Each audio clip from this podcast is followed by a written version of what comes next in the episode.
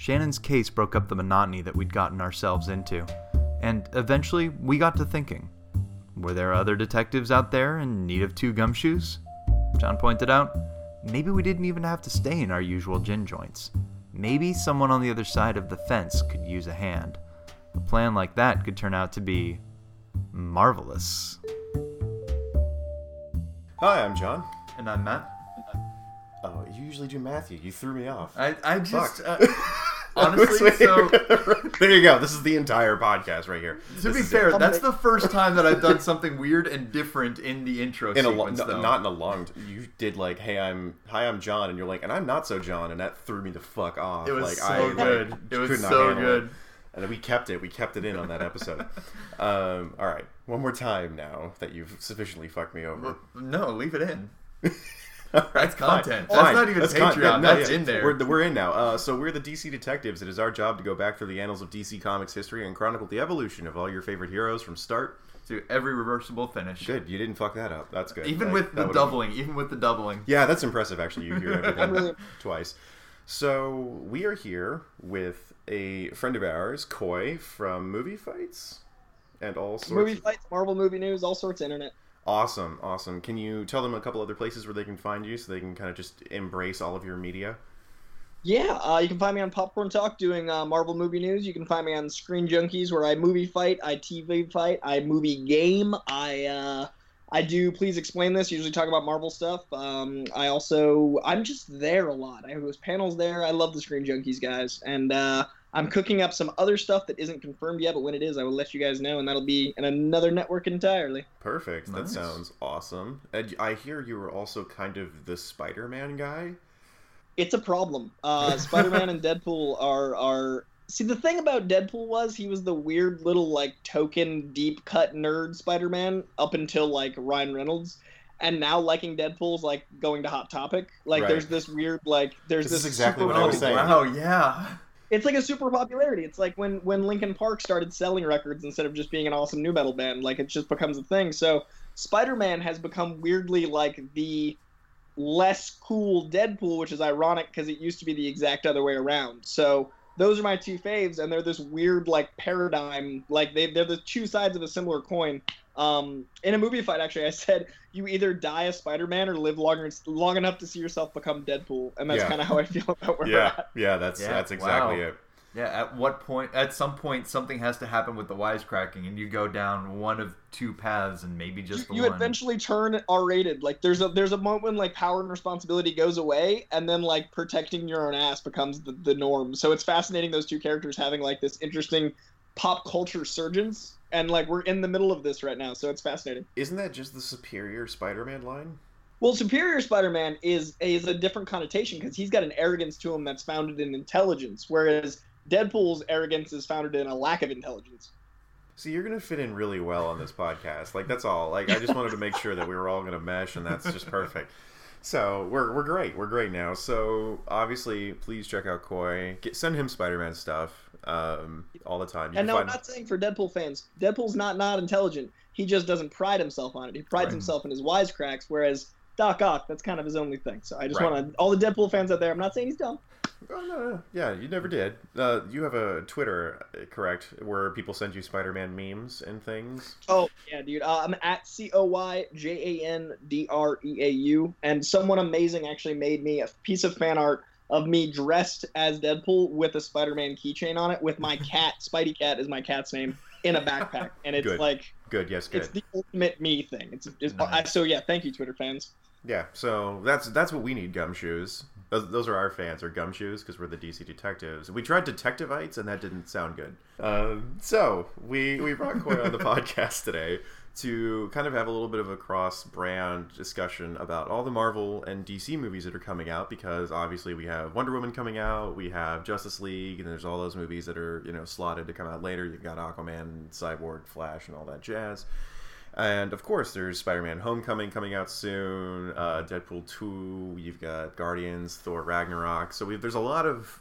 I mean, we've been in the superhero movie bubble for years now. However, this is the biggest, I think, just blitz of them of like variety of characters, team movies like that aren't Avengers related True. that we're seeing in a while. So I kind of wanted to talk about this. And Coy, you don't have too much of a grounding in DC. That's right. That's correct. Okay, that's perfect. Let's just get your perspective on the DC film franchise or DC television franchises as you as you know them or as you see them as a Marvel fan. So I have an interesting um, perspective on DC in that I see it as almost an alternate universe in the multiverse aspect of Zack Snyder controls it, and that is the universe as he sees it. Mm, So it's almost that thing where, like, you know, in the Matrix, how like Neo can do anything because he's the one. right. Like, I don't see any folly in Zack Snyder doing the things he does because it's his universe. But that's not the characters I know. Right. So it's this weird thing where I'm not as mad as DC fans or as Marvel fans that have investments in DC because to me I'm like, oh, that's his thing. He makes the rules. Like when you make a movie, blood can be blue because you're making the movie. So like when Batman is that, I don't have as many stakes as a DC fan because I'm like, oh, this is Zack Snyder's Batman. Clap, clap, clap. So I get why people are angry. I get why people are upset. They're not personally my superhero type movies. Um, I generally prefer things to be a little more. Um, I love Greek gods and the Greek myth, and that's what I consider DC. That's why I respect DC. But I'm an underdog guy. Uh, I just like characters that I like. I feel like I could run into on the street and then see them do crazy hijinks. If I ran into Superman on the street, it would break my nose. Um, so it's just a different element. So I really enjoy the DC universe, but it feels more separate than my reality. So I enjoy those films in a reverence versus an uh, experience. Yeah, I mean, like I can definitely see that from a Marvel fan's perspective because there are a lot more everyman type heroes. Uh, Spider-Man, the X-Men are a lot more relatable, even though they have like some of the most um, like grandiose powers. Um, I mean, Logan. yeah, Like, Logan. Logan being a western rather than a superhero movie. right. Love Logan Yeah. is so close to perfect. Like that movie is like it's, for me. That's like as best as I've seen it. and it amazed. So tangent. Uh, I walked out of Logan and pretty much immediately got a subscription to uh, Marvel Unlimited and just binged on all the Laura Ken- Kinney stuff. And it's like in it kind of amazes me how well they captured the overall story arc and central questions of uh, Laura's identity in that movie, despite being such a, a younger character, a, a different ethnic background, and that actually sort of mattering. It was God. Logan was so good. How Yeah. cool is that for you as a DC fan to come out of a, a movie and be like, I now want to invest in Marvel Unlimited? So here's where we get to the dirty little secrets thing. Uh, we wound up going with DC as the thing that we sort of latched onto as the early awesomeness. John is 99% DC. Pretty much. I'm actually like 35% DC. So I grew up on Spider Man was what I first really got into, and then Ultimate Spider Man. Claremont X Men is my happy place. For me, DC is Batman as the Dark Patriarch, the Bat family, is my happy place in DC. Other than that, it's like, okay, I'll find things, but like Marvel and Marvel and Batman are my happy places. Right. I just I learned how to read with Marvel. Like I learned how to read with X Men comics and Spider Man, and then Civil War happened, and I so fully rejected the end of. Um, I, I fully rejected Cap surrendering at the end of Civil War. You mean the the two months delayed ending? Right, where he was just like, "Oops, I hurt people. Arrest me." And I'm like, "You just like fought the Avengers for the, to save people. This is bullshit."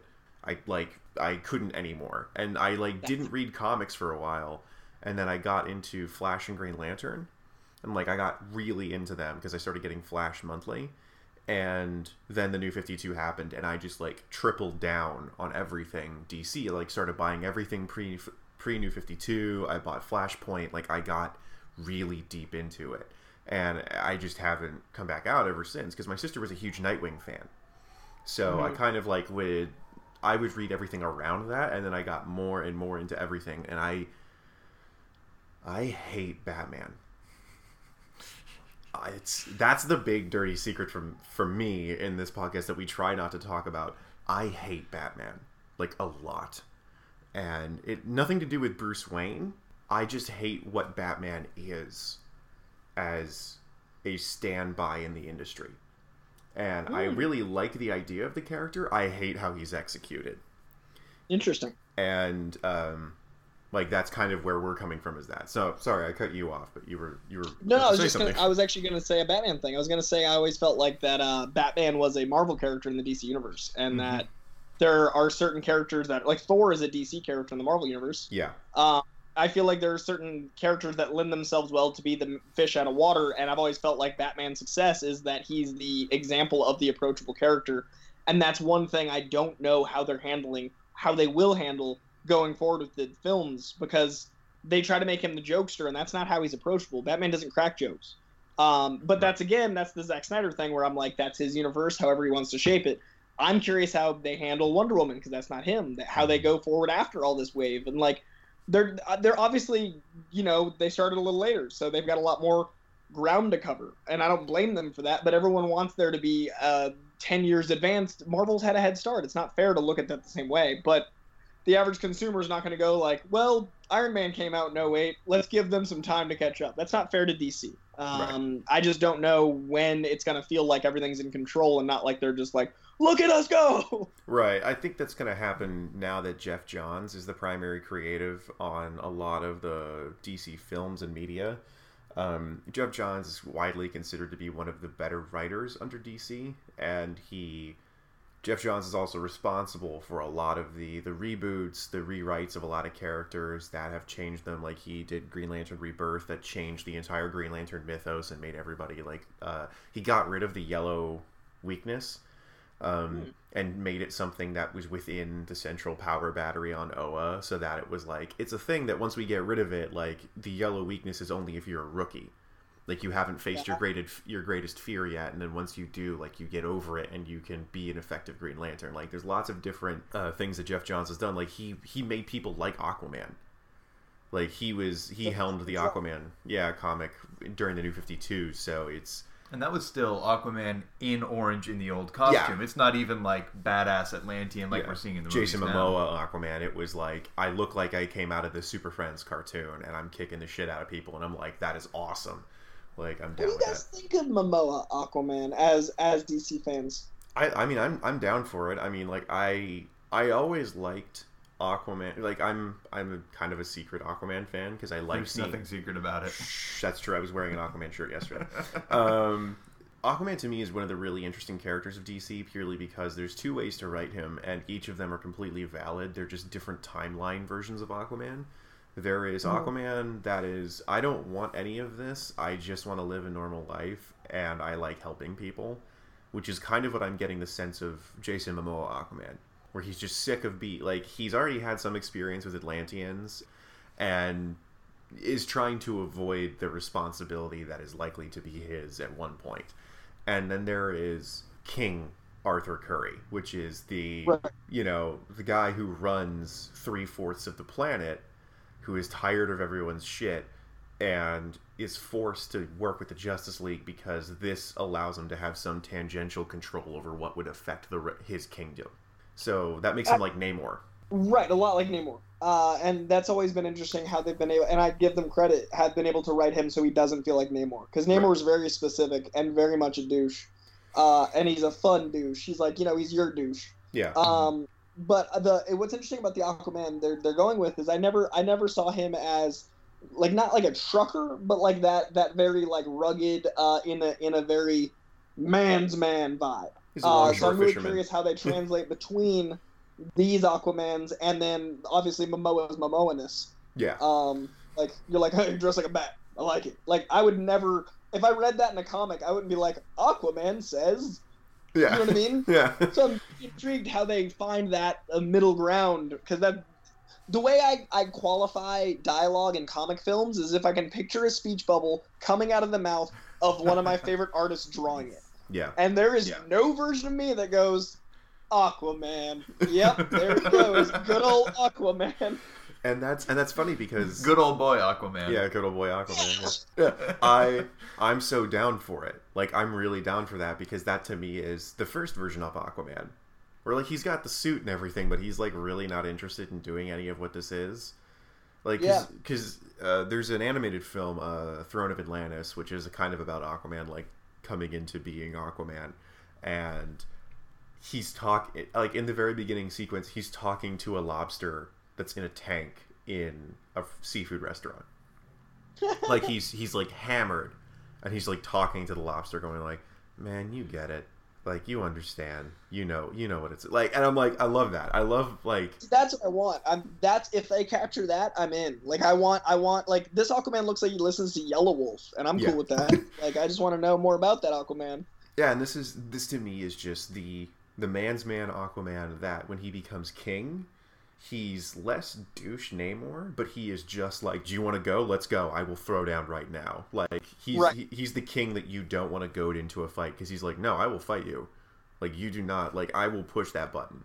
like, Richard I- the Lionheart. yeah, he's he's Richard the Lionheart. He'll start a crusade just because he feels like it, you know, and that's that's what I like about Aquaman is that he's one of the characters that is severely underrated because people don't one they don't know a lot about him because he's not he's there's been a lot of misconceptions and a lot of poor versions of Aquaman that mm-hmm. you know granted like no one's ever really been able to nail down but I feel like the first issue that Geoff Johns wrote of him in the New 52 was hilarious where it's literally just him getting shit on and he's just like letting it wash over him and not affect him. And I thought that was a really interesting way of that.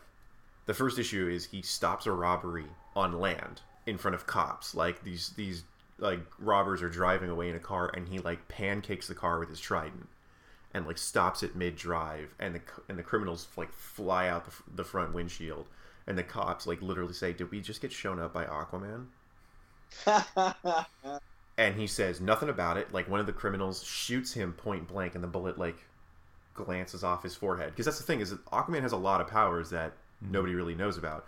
If he can swim at the largest depths of the ocean, his body has to have the strength to withstand all that pressure. Not only that, he has to be strong enough to swim at that pressure. So he's actually pretty fast, pretty strong, and people don't actually really give him credit. They just think he's a guy who can swim and breathe underwater, but he's actually like really like jacked when it comes to like being Yeah, a superhero. Give me that movie. Give me that movie. Well, that's Right. actually the movie they're giving me. Like that's the good thing about the Snyderverse is everyone's a bro. Right. And so and it's like great because he like does that and then in full Aquaman orange and green goes into a seafood restaurant and orders a fish and chips and someone behind him is like you can't do that and he goes why not? He's like you talk to fish and he's like fish don't talk. And the guy like kind of just stares at him for a second and he's like but you he's like I mentally suggest that they should help me because fish can't speak. And then like He's the anti-Gabby. yeah, he's just like Wow. bro, shut up and leave me alone. I'm trying to eat my food. You know, and the guy next to him is like, else would he eat? I mean, it's not like we talk to cows, but we definitely convince them to do stuff. That's per. That is good writing, man. Yeah. That's exciting. he lives in he lives in Maine for crying out loud. Like it's he's gonna eat seafood. Like it's gonna be impossible for him not to. And the guy next to the the guy who's like, you can't eat fish, goes like, hey, I run a blog. Can I ask you questions? And he's like, I guess. And the guy starts like asking him questions about like being Aquaman, and he's like answering kind of like, sure, I guess, or like, yeah, that's no, that's not right. And then the last question the guy gives him is, how does it feel to be nobody's favorite superhero? And he just deadpan stares at the guy, and then turns around. The waitress brings him a fish and chips, and it's this like pregnant waitress. And he just stands up, puts two gold doubloons on the table, and the lady's like, "What am I supposed to do with these?" And he's like, "Put your kids through college," and just like leaves. and I'm like, "That is the coolest Aquaman in the fucking world." See, that's what great exposition, what great use of a character. That is that. If they can do half of that, if Geoff Johns can write that in the movies, man. Oh yeah, like In- I'm I'm all for it with the direction that Aquaman's been taking, and then they show him like going home, and Mera's there, and like his wife, who is straight Atlantean and like knows that he's the king. It's like, what are you doing here? Like, why are we doing this? Why aren't we home? Like, and he's just like, I don't want that life. I don't want to be king. And she's like, but these people hate you. Like, they make fun of you. They should be bowing to you. You're a king. And he's like, doesn't matter. I'm not doing it to, so that they'll like me. I'm doing it because this is what I'm supposed to do. It's the only thing I can think to do with these powers. And that's what I'm doing. And Mera's like, okay, I guess. I mean, like, I'm your wife, so I'm not going to, like, try and sway you to do something that you don't want to do. But, like, you have to remember you're a king and you're avoiding going home in your throne. And I like that juxtaposition of him going to the surface world and getting shit on by everybody and then coming home Yeah. to a wife who is like, let's just go. You own a kingdom. You own three fourths of this planet. Let's just go home. Well, you just sold a die-hard Marvelite on Aquaman. So Yeah. whatever Oh, whatever feather that gets in your hat, man, you just got it. I'm It's intrigued. not a feather; it's a shell because it's Aquaman. I mean, obviously, that's, that's I was gonna that's say, I think that goes on your resume. yeah, because selling people on Aquaman, you're welcome. Yeah, no easy feat. So No. yeah, color me intrigued, man. And that's that's the Actually, first issue. management job, that's about perfect. Yeah, right. it's it's the first issue though of of like an entire Aquaman, and I was like, this is the greatest tone setter I've ever seen. So I'm down for Jason Momoa Aquaman if it's like New Fifty Two Geoff Johns Aquaman. Yeah, no, that's that's already better than what I would have imagined that they'd go with that choice. So that's that's. I'm just worried as a, as a Marvel fan that they um, Marvel took their time. The only thing anyone can agree on negatively with Marvel is that when they try to shoehorn too much speed and Easter eggs and ground laying, that's when they fall, right? Like Right. Mm. Iron Man 2 and Avengers Age of Ultron, like the times that they're trying too hard is when they, they struggle. And I feel like that's DC gets a lot of crap for as well is, is when they try to set up too much. And that was, I think, BVS's folly. Like they, they, they didn't need 18 villains. They didn't need to set up all this stuff. Wonder Woman looks like it's it's independent. It looks like it's Mhm. separate from the rest, and that's why I think it'll be strong. Do you feel like Justice League was too quick? Like that they got there too? Because like you know we took six years to get from Iron Man to Avengers, and there was like five movies. You know we had time. the thing I keep going back to is it felt like Avengers was coming at a time when there was a lot of positive buzz, where people Mhm. were actually jazzed and ready for it. Right now, you're coming off of uh, you're coming off of BVS and you're coming off of Suicide Squad. And there was a good movie in Suicide Squad that wanted to be born, but it did not happen. So I think you're going into this big thing that people can get excited about, but they aren't yet. Right now, there's Yeah. a big old asterisk, and if people go into the if people go into a theater with a giant asterisk just blinking in their brain, I don't think they're gonna. I mean, honestly, like original Avengers, I liked it. It wasn't an amazing movie. It was just spectacularly fun, and if I go in not sure if I'm going to have fun into a movie that's going to be grandiose and Snyderish, I don't know that I'm there. That being said, money. Like Oh yeah, they, no, they need I mean, something. That's They're- the reason. that they need to do something with that uh, film franchise. And the next obvious thing is let's do big, and then maybe we can something. But yeah, it's, Because Guardians narratively it's managed too to early. introduce us to a team that didn't have all the setup films. Guardians managed to just throw us into the and that the scope of Guardians is arguably as big as Justice League. Like that was a space opera. Yeah. Mhm. So if they can manage to to redeem the many uh, uh, unraveled ropes that were left out in BVS, like all those untied laces, and tie it all together with something that feels like Guardians, where you're like, oh, this team deserves to be together. Look how fun this team is. Look at all this. Then I think that's the soft reboot DC deserves. But I just don't know if they have the um, trust in the audience yet, and that's my only concern. Yeah, I think you're right. I, Absolutely don't. they needed to do at least two or three more movies before this.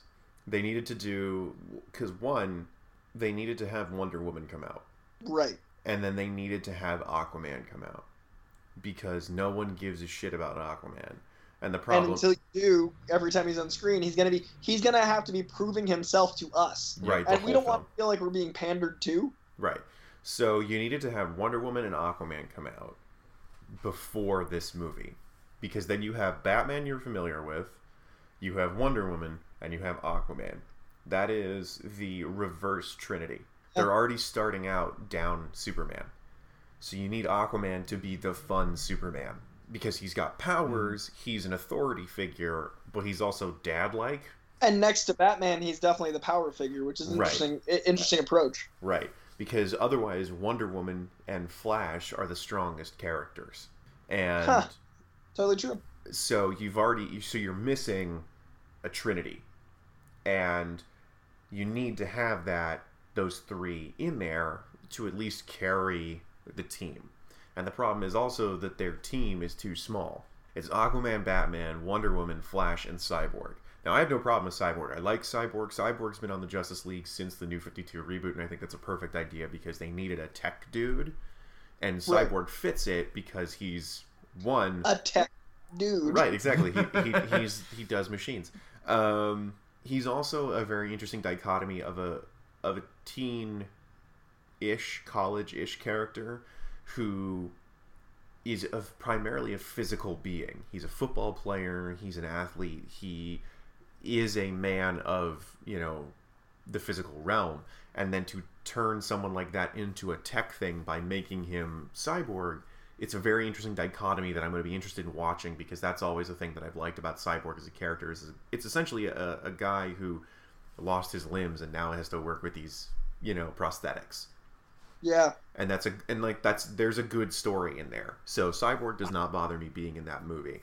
Flash, I love Flash. Not sure how I feel about them doing funny Flash first because Barry isn't funny.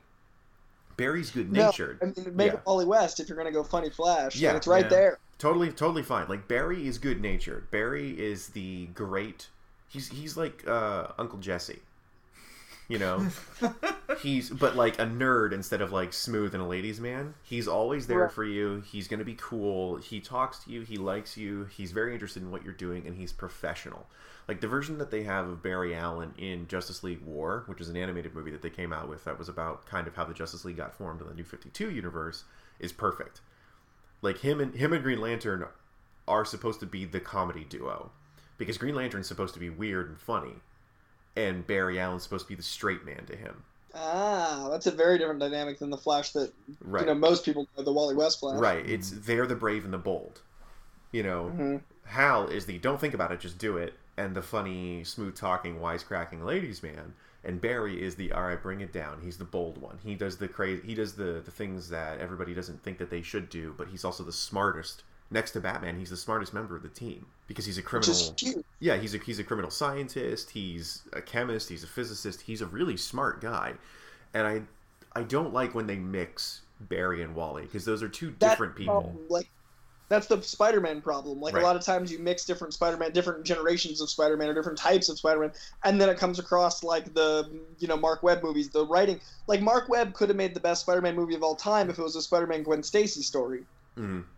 But that never got to happen. And and I, I feel like DC has that issue where there's the popular character and then there's the character they want to write and then they try to put them together and that's not real life. Like So- Jekyll and Hyde are not one person. That's the point. Right. Like the reason DC, like I love, I'm I'm a kid. For, I was born in '88, so the '90s was when I the, when I touched DC was mid '90s. Uh, Kyle Rayner is so much fun. Oh yeah, I Um, like Kyle a Yep. lot.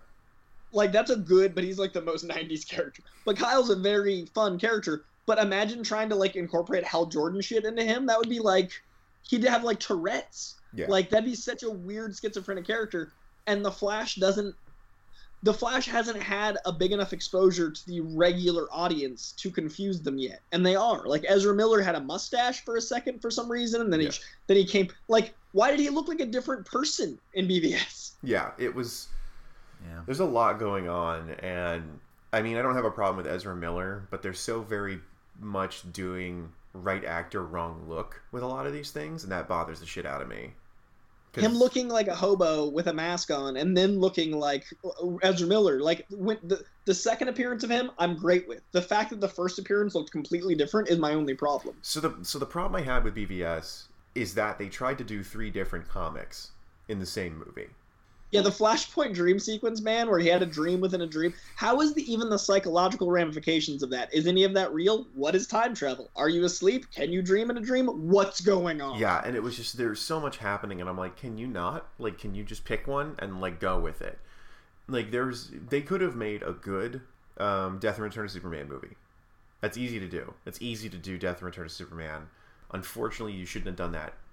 They should have done Death and Return of Superman after the second Superman movie, and then every Superman the trilogy, man. That's Right. the arc. and then every Superman appearance is in a Justice League movie because then you you let Henry Cavill rest and you make him do little mm-hmm. side appearances in other people's movies where they're like, I need to talk to somebody, let me talk to Superman, and he shows up. And then as- you don't have the Superman problem. right, The Superman problem being that oh, there's a problem.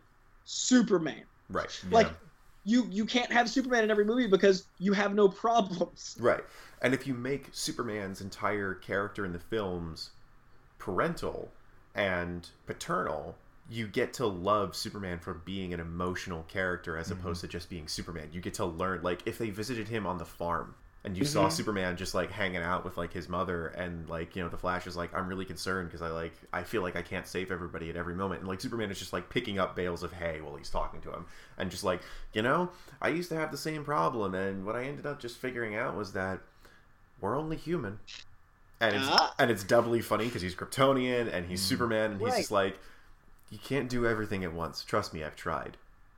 You literally give me Alex Ross's Superman, and Yeah. I am I am there with here's fifteen dollars. Like Yeah. here's my movie ticket. I want to see that Superman. But like they've messed up Superman so many times now. We'll never get a streamlined Superman because everyone's doing the thing that. The biggest problem with franchises is when you try to fix the mistakes of your last movie instead of making a next movie. Like that's what Marvel has done wrong occasionally. That's what DC. I I honestly that's the only thing I'll actively speak ill of is when they try to solve a problem with another movie. Don't look back, look forward. Right. Uh, and I feel like there's been Superman return. There's been like five Supermans in our lifetime. Everyone's gonna have Christopher Reeves as forever. Everyone's gonna have Lois and Clark. Our problem is we also have Smallville. We then had Brandon Routh, and now we've got Henry Cavill, and all of them try to go like, but this one's the one that counts. Right. And it's like, no, let us have a new one. Don't talk about them. Shh, they're not real. Right. Like I love. I, I honestly really love Henry Cavill. Like I think he's got the right look. I think he has the presence down. He has the speech pattern of Superman. He sounds like he's talking to kids whenever he's talking to anybody. That's what you have Superman as. Treat him like the Hulk, with Captain America's relatability, and you have perfect Superman. And he's just mm-hmm. the nicest guy in the world, who everyone loves to have dinner with. But the second you pull the Superman card, the fight goes up like three notches. hmm And that's At least. yeah, and that's fine, and that's totally cool. And if you run it like that, then everybody doesn't have a problem with Superman. And you have three movies with Superman, so you get all the Superman shit. You have him do, you know, the like Man of Steel. There there were problems in Man of Steel, but the problems in Man of Steel were not as bad as BVS. Like, I, I like Man of Steel. Like I, I kinda do too, like- say it's a good movie. yeah, there's there's moments in it that are genuinely good. like Zack Snyder's visuals lend themselves so well to DC. Like that scope mm-hmm. is so important. Yeah. I just there's something in the DC universe that hasn't found itself yet. Like it just needs to find a thing, and then once it does, man, I I will probably start buying DC comics. Like I want I want the Geoff Johns Aquaman you just described. Right. I want that. I just haven't gotten it yet. Right, and it's the thing I think is going to, to really be the test is Wonder Woman, and the the way I I saw Wonder Woman being good is how much color there is in Wonder Woman, Mhm. because Snyder's movies all have this similar palette, regardless of the happy, sad, and action moments. Wonder Woman had Paradise Island, and then the battleground, and then there was like something in like weird like mid afternoon light. So there was orange, and I was like, I'm seeing greens and blues and oranges and blacks and reds and browns, and that's what I want to see. Is Yeah. a variety and like a visual style, and I think that's also kind of what's missing in those movies is they have the same visual style, and I think Wonder Woman has life to it, and if you do the movie like Captain America, and you treat her mm. like Xena, warrior princess, the movie will be fine, and Well, that's will like it. I think Marvel is right, man. I think Marvel they don't look at their movies as one thing. They look at their timeline as one thing. They look out ten years ahead. But Guardians is a space opera. Ant Man's a heist film. Avengers Two is a destruction film. Uh, Captain America is an espionage thriller. They all exist in the same universe, but each of them is a very different tone and is thematically different and visually different. And that's why you never get bored with it. And you never feel like you've already seen it before, and you don't compare it to the last one. And that's why the Fast and the Furious movies work. Like the, each of those Fast and the Furious movies is a different thing entirely. Yep. Fast and the Furious 1, remake of Point Mhm. Break. Fast and the Furious 2, 90s action film in the wrong timeline. Tokyo Drift, a fish out of water story. Uh, Fast and Furious 4 is a noir from the 30s. Fast and Furious 5 is an oceans heist film. Fast and Furious 6 is an acceleration into superherodom. Fast and Furious 7 is a full on superhero film. And The Fate of the Furious is an actual apocalyptic thriller. Like, those are different need to see that genres. Yeah. And uh, They don't have that see yet. Yeah, they really don't.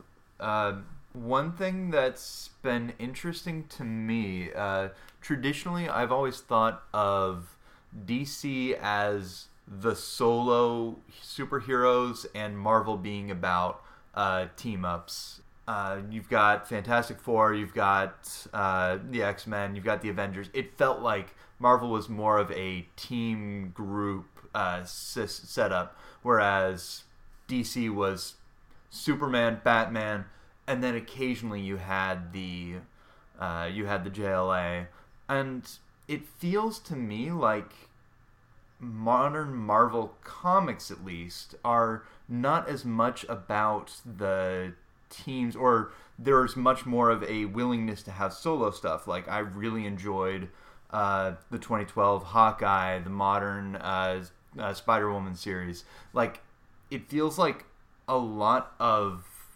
Marvel is now happening in the solo stuff, and not necessarily as much weight in the uh, uh, the team up comics. At least for like the comics that everyone says, "Oh, you gotta read this." And I'm curious if that's been sort of your impression as well. So first of all, I'm super glad you mentioned Spider Woman because that is the best book I've read in years. That Spider Man Woman run is so good and underrated, man. Mm-hmm. Um, And the I art, think what's the art interesting, is so great. Like her as a mom. Also, if you're not Mhm. reading Star Lord, that's another great solo book. I never thought Star Lord would be good by himself. It's only six issues, but it's Star Lord working in the bar with no name, and Old What? Man Logan's in. Yes. It's incredible, dude. Who's writing that? Uh, you know, I'm not sure off the top of my head, but it's one of those where the art and the, it, I didn't know the writer, didn't know the artist, but both of them, I'm now going to read everything they've done. That good. Uh, do you know when Uh, so- when that series started? Is it all? Uh, it's on, only uh, on issue Marvel? six, and I think it just wrapped up, so only six Okay. months ago. Okay, so probably not on Marvel Unlimited yet, but I will definitely take a look at that. Huh. Yeah, it's incredible. Man. Um, so the team, the team concept.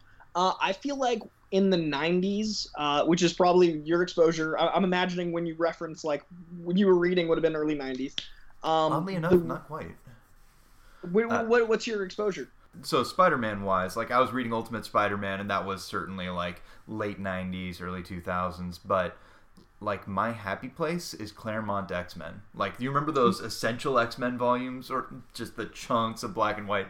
Yeah, Yeah, the only dude. cost-effective way to read comics until they came out with ebooks. So I would say um, the the timeline for that would be they basically made those books back then because they were doing crossovers. So you'd have to have a team up, and it would almost feel like an annual. Mhm. Like it would intentionally be so like this era, right? Yeah. Yeah. Oh wow. Yeah. Good pull. This is my baby. I'm literally I'm literally going through my comics right now, like resorting. So I've yeah, got these these, are these are some out. very classic looking comics that he's pulling out and showing us. Uh, this is a these. first edition first printing of Uncanny 136. That's a 9.6. Ooh. Baby. Um, so basically, I think the thing back then was that they they could only rationalize um, annuals and crossover books when they had a big enough problem that the team would have to form. So you'd have Mhm. your um, Age of Apocalypse, you'd have your Onslaught, you'd have all these things that would cause these teams to be formed. But there back then there was just a lot more books. If you think about it, the timeline you're talking about, Claremont X Men, there was Uncanny X Men, there was X Men, there was X Force, there was X Factor, there was X Men. Like there was just so many more books. So I think there was just as many individual, but the books, if you weren't diving in that deep, you'd get the big team books as your main exposure point. So it's more about when you aren't reading everything, you see the things that people are talking about. Like right now, I'm reading about 60 books a month, and I'd say like, yeah, dude, my brain is. I'm hard to. That's why mentioning Star Lord, I was like, um, it- it's uh probably like 40 individual books and 20 team books but the team books generally are the ones that are going to put their big creative teams on they're going to be the ones that have the big events come out of them that's why spider-woman doesn't get mentioned that's why uh, the wasp book which is great doesn't get mentioned why star lord like these books are literally what comics should be because they almost feel like indie runs in a mainstream continuity Yep. but they're not letting their big teams on them. They're letting the new people, which is good. They're letting teams that need to prove their worth and to get exposure and all that stuff on these books. But if you're not reading everything, why would you ever hear about it? Mhm. So I don't think that Marvel is more team based. I think Marvel's press is just more team based. So when you think about these big events, you're going to be exposed to that stuff. I think that uh, the independent books are actually stronger in Marvel uh, when they let the characters be individual.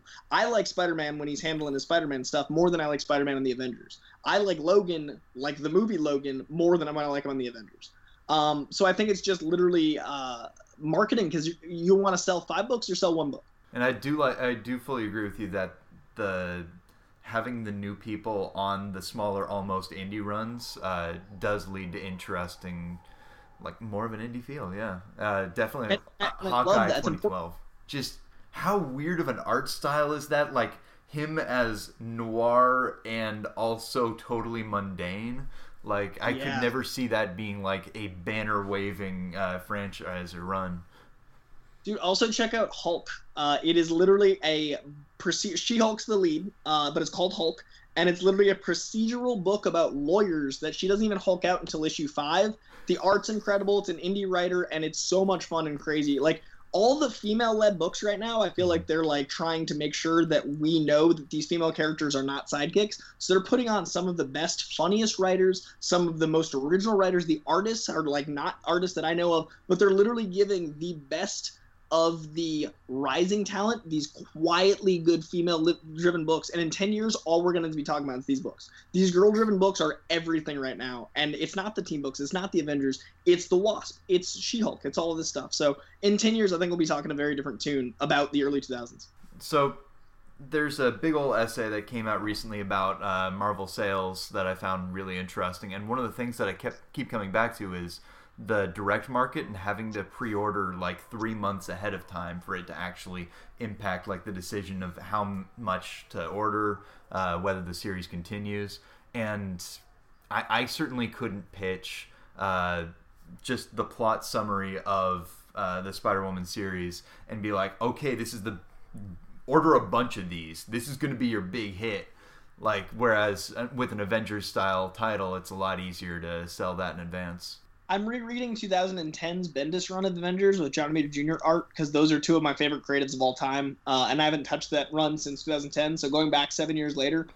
In the first six issue arc kang is involved a, a dystopian future hulk is involved time travel's involved you've got all your major team players you've got a team of 20 some x-men and you've got one of the biggest artists uh, literally 20 some x-men and one of the biggest artists of the 2010s and that book sold like hotcakes because of that. Mm-hmm. It's not fair to even put that in it, books that are like that should be four dollars. That's fine. But you shouldn't be charging four dollars for a hulk book that is an unknown creative team trying to make their name. It's not fair to the consumer. It's not fair to the team. And then these books get canceled and we never spider-woman's over now and i'm pissed man. That book was so good there's no reason for that it's it's bad marketing the three month process is way outdated a lot of people buy digital there's no reason to let your artist be shortchanged like that it's a losing system. If you want to get people to turn away from comics, you keep doing these fucking number ones every six months. God, like yeah. I, I collect comics. How do I recategorize my 19th number one? Fuck that. even for the things that are designed to be like binged and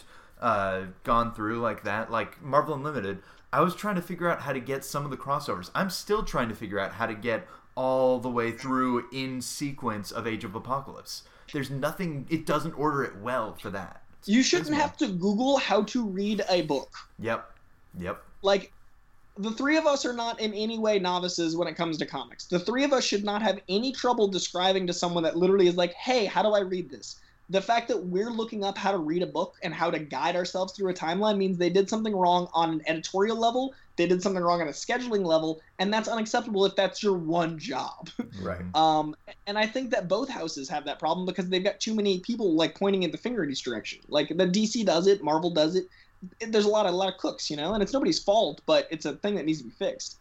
Right. And that's the thing too is like DC had that problem when they did the new 52 and they started what I refer to as the great culling.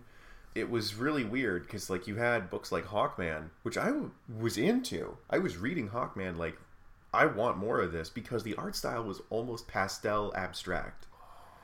And I was like this is really different than any of the other you know, art styles of the books, and it was a different kind of Hawkman because it didn't seem like he knew he was an alien. So I was like, is this, you know, Golden Age Hawkman now in New 52, where he, you know, the reincarnation storyline? Because he didn't know much about his armor, and like it was doing things in the middle of the of fights that he was like unfamiliar with. I'm like, okay, so he doesn't know everything. Maybe he doesn't know he's an alien. Maybe he doesn't know who he is. And then like they canceled the book, and I never saw any Hawkman stuff ever again. I still don't know if Hawkman's in the regular continuity now of Rebirth. What? I don't know where Hawkman is. Like I can't. Like I haven't seen anything about that.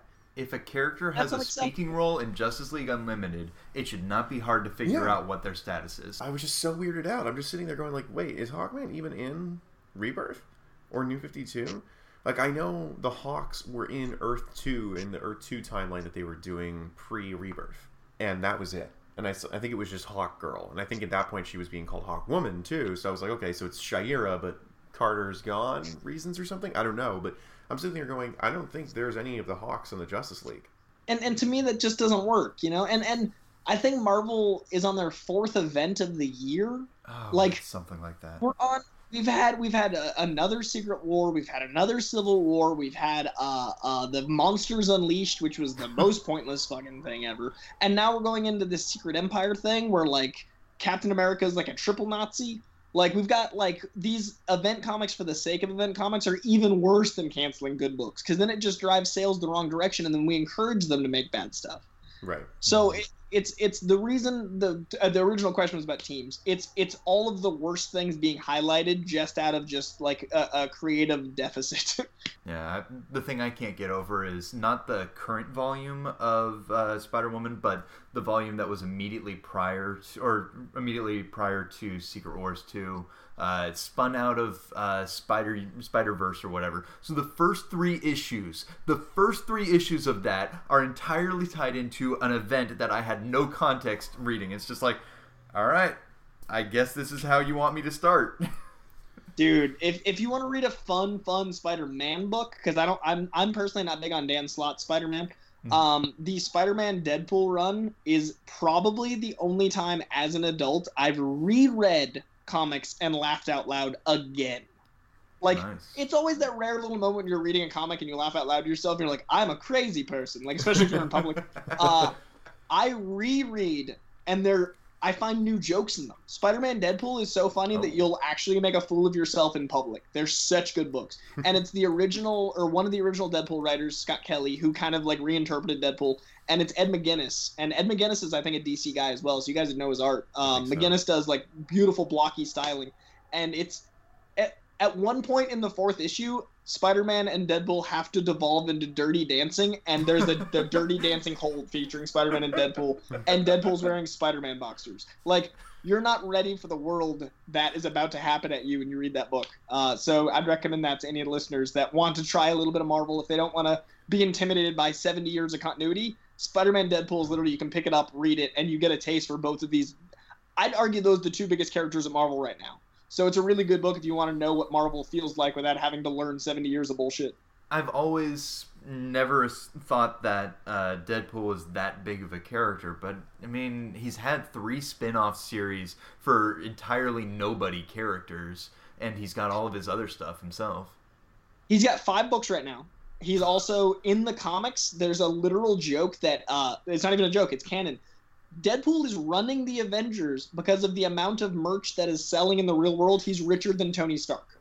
So they made a meta joke about the amount of stuff people buy of Deadpool, tied it into continuity, and Deadpool is funding the Avengers with Deadpool merch. So That's how Deadpool popular is the Deadpool new is. Logan. Oh, 100%. He's new Logan in spades, and he knows it, which makes it a fun read because you're talking to a character talking to you about talking about him. All right. Oh, I, I- I'll need to read Spider-Man Deadpool because I've I've never clicked a ton with any comic versions of Deadpool until I read Deadpool v Gambit. The V stands for versus. Dude, that run, So good. it's special. I, I, and I'm really glad. Like, I hate the Marvel versus DC divide. We're not Bloods and Crips. There mm-hmm. is no bad blood. Yeah. This should end. Uh, the the thing I'm trying to build with my career, what I'm trying to shape all of this up to, is is bringing that together and having comic fans be able to. We've done more in the last ten years for comic kind than anyone ever expected us to do. Like the Mhm. biggest movies in the world are literally the movies we create by us, for us, about us. There's no reason that we should at this point still be like the other side of the fence. Like we're not fucking politicians. We don't need to have a county line. So like I literally am gonna after this conversation look up comics of Aquaman and Geoff Johns and read them because that symbol at the top of my comic shouldn't keep me away from it. Right. So like if if on these podcasts we can get people to listen to the other side of the fence and eventually be like, "Oh, you like comics?" There shouldn't be a fucking caveat there. So ending that weird like misnomer has to I'm glad you guys are curious about Marvel and I'm certainly curious about DC now. Yeah, I mean, if you're if you're looking for good DC stories that you don't need to know everybody in because they kind of don't, doesn't really matter. Um, the one I always suggest is one that continually makes me cry every time I read it, and it's Identity Crisis.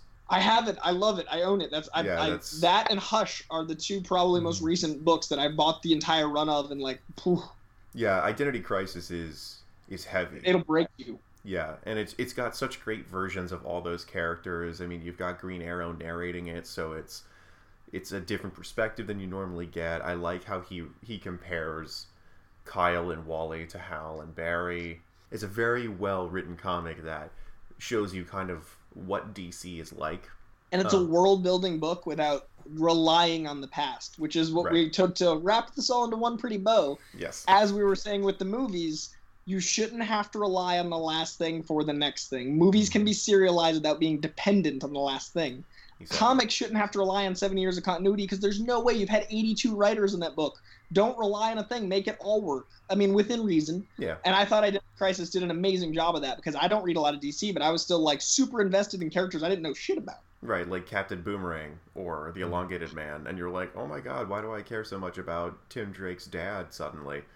You know, Right. This guy I don't know, but his dad, like, Yeah. it, it's so fascinating. Like, a good, good book can change you, and and that's what I think. Like, these, if we can use our powers for good, we should get people on these gateway books so they can decide where they want to read and what they want to do next. Yeah. Ultimate Spider-Man, I thought was the best book for that of all time. hmm It was amazingly good at that. It was I, I came in with like no exposure. I literally gave my dad my access access to my Marvel Unlimited subscription because he wanted to go back and read all that stuff because we were both Oh, reading it when I was getting into it. Yeah, that, that's my Bendis is Yeah. that teen just banter and it was perfect for that age. Um, I'm dude, I'm super curious about this Aquaman now. Yeah. um, I would say, I would say New Fifty Two Aquaman. Um, I really liked Batman Earth One, which was Geoff Johns writing Batman, and how Alfred. That's- Oh, it's so good because like Alfred um, has like a limp because he was in hi- uh, him and Thomas were in the war together, and Thomas was a medic to go with like Thomas Thomas Wayne being a doctor. So Nice. he he owes Thomas Wayne for saving his life in the war. So he's got this cane and a limp, but he has no real like sense of loyalty to Bruce. So when he finds out about all the Batman stuff and he starts like patching him up, he's like, "You're an idiot and you're being stupid. You need to figure out how to do this because like he teaches Bruce how to be like kind of militant about everything and like gives him like perspective and stuff. It's really kind of an interesting version of Batman where you see Bruce as Batman being a petty teen. It sounds like Johns is your Bendis. Yeah, Johns is Johns is one of my favorite writers because I mean, like when he re, when he revamped Green Lantern in re, in uh in Green Lantern Rebirth in two thousand four, he treated every single one of the Green Lanterns appropriately with reverence. He didn't make Hal look better than John or Guy or Kyle. But when he had Hal come back, he had him beat the shit out of Sinestro for treating Kyle poorly. Uh, see, that's yeah. I want someone that respects all my like. Like I'm the one guy who will publicly admit to being a Ben Riley fan. Yeah. Um, so I'm that guy. I want Ben Riley respected as much as Peter Parker Right. because like it's a different Spider-Man, and that's the thing that no other a lot of writers don't seem to get. Like if you like a character, you shouldn't trivialize anyone's Spider-Man, anyone's Batman, anyone's Green Lantern, uh, and that's why I thought Nightwing was so cool because it felt like the first Robin that like superseded Robin. That's what I love about Mhm. about Dick Grayson is he's he's Bruce but without the problems. And he's also not bat like yeah exactly. He's not batman. Mhm. it would have been so much easier to go the azrael route or to go some cheesy like a pseudo batman or like batman or bat family. But like nightwing is his own guy. And like that's why i liked um joseph gordon-levitt's portrayal in dark knight rises because that felt like nightwing not like robin. Yeah. um that cheesy line notwithstanding. Um but like you know what i mean? Like we got a, a piece of nightwing and that's probably the closest we'll get in the nolan verse type film Yeah. uh, and and DC's really good at world building. They're really like the Bat Family is arguably one of the strongest teams, and it's never a team; it's a family, Mhm. like the Fast and the Furious. yeah. I, yeah, and, yeah. yeah, no, I mean, I agree. I think the the best example also of world building is how they treat the Green Lantern Corps. I think the moral of the story for my epiphanies on this podcast has been that the only direction Fast and Furious can go for Part Ten is either joining the Green Lantern Corps or the Bat Family for escalation, because it's I- already I- an Avengers movie. Or Aquaman replacing The Rock. I mean, I'm just Yes. saying, Saints Row did this. yeah, did. I mean, I'm not saying that like Gal Gadot left the franchise to go be Wonder Woman, so it is canon if she comes back as fucking Wonder Woman. that is true. That that could be a All thing. Right. Oh god, I want that now to happen. I want Dominic Toretto to just roll up in the middle of of Justice League looking at the Batmobile and just like nodding, like he's like, "Yeah, let's race," and Bruce is like, "Shut up." and, and Tokyo We Drift. make eight billion dollars. Not combine one franchise, combine three franchises. done. I've, No, I- I'm we've there, done it. I'm there, We've done it. I'm we've there. made we've made Weird History's greatest monsters. The Bat and the Furious. Oh my god, that's it. The Bat and the Furious. Dude, the Bat and the Furies. All right, so uh, why don't you um, plug yourself one more time, uh, and we will we'll walk it out. Yeah, man. Uh, you can find me at Coyjandreau, C O Y J A N D R E A U, on Twitter and Instagram. You can find me hosting Marvel Movie News Tuesdays at 2.30. You can find me fighting movies on Screen Junkies, doing all sorts of Screen Junkies stuff, and uh, more stuff in the future, hopefully bigger, broader, and uncut. Um, but I love talking to people on Twitter, so hunt me down, and this was fucking rad. Awesome. It was fucking fun on our end too. Yeah, God, that movie pitch. we'll Like, have to we'll have to do this again. someone We'll have read to do that. this every couple of months. of that. yeah, we'll have to do this every couple of months, where like you read some DC comics, and then you come to us with questions. Yeah, man. I'm, I'm gonna start with that Aquaman book. Yeah, I I would love I would love to talk Aquaman more. I would love every episode of this podcast to just be about Aquaman, but Matt won't let me. I like the idea of you just going around like your grassroots campaign is getting one person to read Aquaman. Like you just go on this pilgrimage of like another. Is it With a like- conch shell, like every time someone says "Okay, I'll do it," I just blow the conch shell really loudly. You know that that's uh, you guys. Did you guys see Hacksaw Ridge? Oh no, I haven't yet. No. So it, you're Andrew Garfield. And you're like just one more. And Yeah. You're like going lines, getting another Aquaman fan. And meanwhile, everyone at DC's like, "Why is this selling so well? We've sold 17 copies of Aquaman this week. That is 15 higher than normal. what is happening? should we should we care? Should we call someone? Nah, cancel the book. Yeah, fucking put Rob Liefeld on it, then cancel it. Oh. Well, yes, we will definitely have to have you come back on again, and uh, thank you so much for for agreeing to do this on a weekend and everything. Yeah, man, this was fun. I'm glad the schedule finally worked out. Now, if you guys read any of those books, I recommend let me know what you guys thought of the Yes, Marvel set. Definitely. Absolutely. All right. Well, thank you, and that's going to do it for us. Excellent. Awesome. Pleasure, guys. DC Detectives can be found on iTunes and Stitcher. To stay in the know, check out our Facebook page, our Twitter, our Instagram, and DCDetectivespodcast.com. Coy was a real kindred spirit. After swapping stories of cases past, we exchanged cards and made sure that he knew to call us should he ever be curious about working our side of the street.